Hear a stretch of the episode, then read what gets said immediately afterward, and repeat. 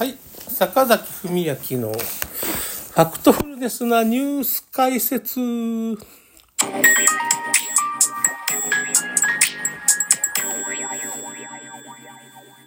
ーとですね、今日はちょっとね、ゴジラマイナスワン、ついに全米1位になりましたいや、拍手使いましたね。いやー、すごいね、全米3位ぐらいになってたんですよ。ゴジラマイナスワンね。それで、いろいろ、まあどういうことが起こったかって言ったら、まあ3位になって、3日で3億、えーと、3日で16億円ぐらいいったんですよ。ゴジラマイナスワン。まあそれでもすごかったんだけど、まあ先週、いや今週か。今週の月曜日に、まあ、ついに全米1位になって、今多分20億ぐらいはいってんじゃないかな。で、日本と米国で、日本が38億だから、まあ60億ぐらいもういってるわけですよね、結局。で、今週末に米国で、まあビヨンセの映画と、ハンガーゲームゼロっていうかね、ハンガーゲームのまあ、一番最初の、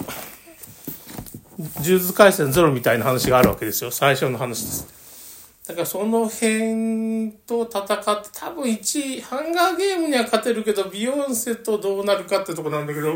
多分1位になるんじゃないかって僕は思ってますね。それでまあ、何がすごいかって言ったら、まあ、観客の評価がね、アメリカの観客もみんな泣いてるっていうか、ゴジラのまあ、観客スコアが98。批評家ストアはもう97。ロッテンなんとかっていう、まあ、結構アメリカで有名な、まあ、ひそういう批評サイトみたいなとこあるわけです。感想サイトみたいなとかね、映画の。もうね、すごいことになってますね。それで、大体このね、アメリカで映画公開されるときは、大体1週間とか2週間限定公開っていうのが多いんですけど、最初1週間しかまあ公開しないってことだったんですよ。だからまあ、日本の映画がアメリカでまあそんなになんでヒットしないかっていう外国映画はちょっとまあ、限定公開ってことが多いんですよね。普通はそんな長い間公開されないんですよ。外国の映画が。アメリカでね。ところがゴジラはその1週間から14日まで伸びて、全米3位になった時に伸びたんですよ。それで、その後どうなったかって言ったらもう無期限。とにかく、その客が入る間、もう伸ばすよ、みたいなことを、まあ、確か東宝かなんかのツイッターでももう告知が出てると思うんですけど、出てるわ、みたいな感じなんですけど、まあ、ついに、僕のその紹介動画、そういう全米ですごいまあ16億円いったと3日で16億円っていう動画もまあ700回という、僕の坂崎文明テレビナンバーワンですね。の、今、すごい新記録。今からもう午前中に動画作ってその1位になったって話と、これからちょっとゴジラが世界公開、30カ国で公開されるのがもう決まってるんですよ。で、ドイツで吹き替え弁が作られてるとか、まあ、吹き替え版を多分作るんじゃないかと思うんですね。その地元の俳優がね、うまくやるんじゃないかなっていう、そういうのをまあちょっと、日本語字幕版しか今ないんですけど、その吹き替え版を今作ってますね、必死でね。だからその辺がいい俳優がやったら結構ゴジラがね、なかなか吹き替えの俳優が良ければ、もっと伸びると思うんですけど、だから全米で100億とかね。日本はまあ60か70まで伸びるとか。日本もこっから100億ぐらい行ったりね。あと30カ国でこう、まあ本当に300億、1000億とかまで行ってほしいですね。この全世界で。そんな映画ないから。そんな映画あったっけな ?1000 億とか行ったことあるんかなわからんけど、まあ、それぐらいあるんかなちょっと僕もその辺の映画界、全世界の映画講習とか僕知らないんでね、1000億って言ったらジャニーズ、ジャニーズすごいですね。ジャニーズの年間売り上げ1000億ぐらいらしいんですよね。まあすごいよね。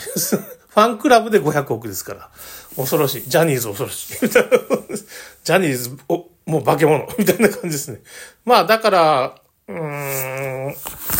ゴジラとにかくね、やっぱなんでこれヒットしてるのかっていう話なんですけど、やっぱしね、これまあちょっと陰謀論も若干入る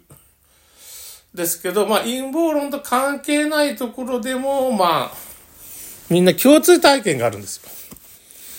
結局ですね、あの、新型56長騒動っていうのがあった。アメリカの場合はね、そのトランプ大統領が選挙で負けたっていうのがあるじゃないですか。それでアメリカの半分の人がやっぱしトランプをやっぱし支持してたから、結局、アメリカ人の半分はもうその負けた経験があるわけですよ。本当日本がまあ、ゴジラマイナスワンの中で敗戦、戦後に帰ってきて特攻隊の生き残りの主人公の敷島光一とか、で、海軍とかで、まあ負けて帰ってきたその海軍の人間みたいなのがいるわけですよ。ゴジラマイナスワンの中でね。それが結局、まあ、アメリカとソ連がちょっと睨み合ってて、戦後にね、日本の軍隊は解体されてると。じゃあどうすんだって。政府が全然当てにならない。動けない。アメリカ軍も、も日本軍も解体されて動けない。どうなったんだって言ったらもうその戦争の生き残り、機関兵が、ゴジラ戦っていかないわけよ。そのために、まあなんか従順高尾っていうのをね、まあこれ、史実とちょっと変えてるんですけど、史実はもうその、日本の軍艦っていうのは地鎮っていうかね、その海に沈めたりしてるんですけど、実は沈めないことにして、一年ぐらいちょっと話ずらして山崎監督が言うのには、結局従順高を、まあ、ゴジラ迎撃にちょっとアメリカ軍が返すと。それでまあ、非公式ですね。まあ、政府からそうしてくれっていうふうなまあもう日本軍っていうのは解体されてるから、だからもう機関兵が民間組織がゴジラ戦うってことになって、そのために米軍は動けないから、まあ、日本で対処しろみたいなことを米軍が言ってくるわけですよ。恐ろしいですね。ゴジラを対処できる。米軍やってくれよって言ったら米軍は関わらないと。日本にやらせると。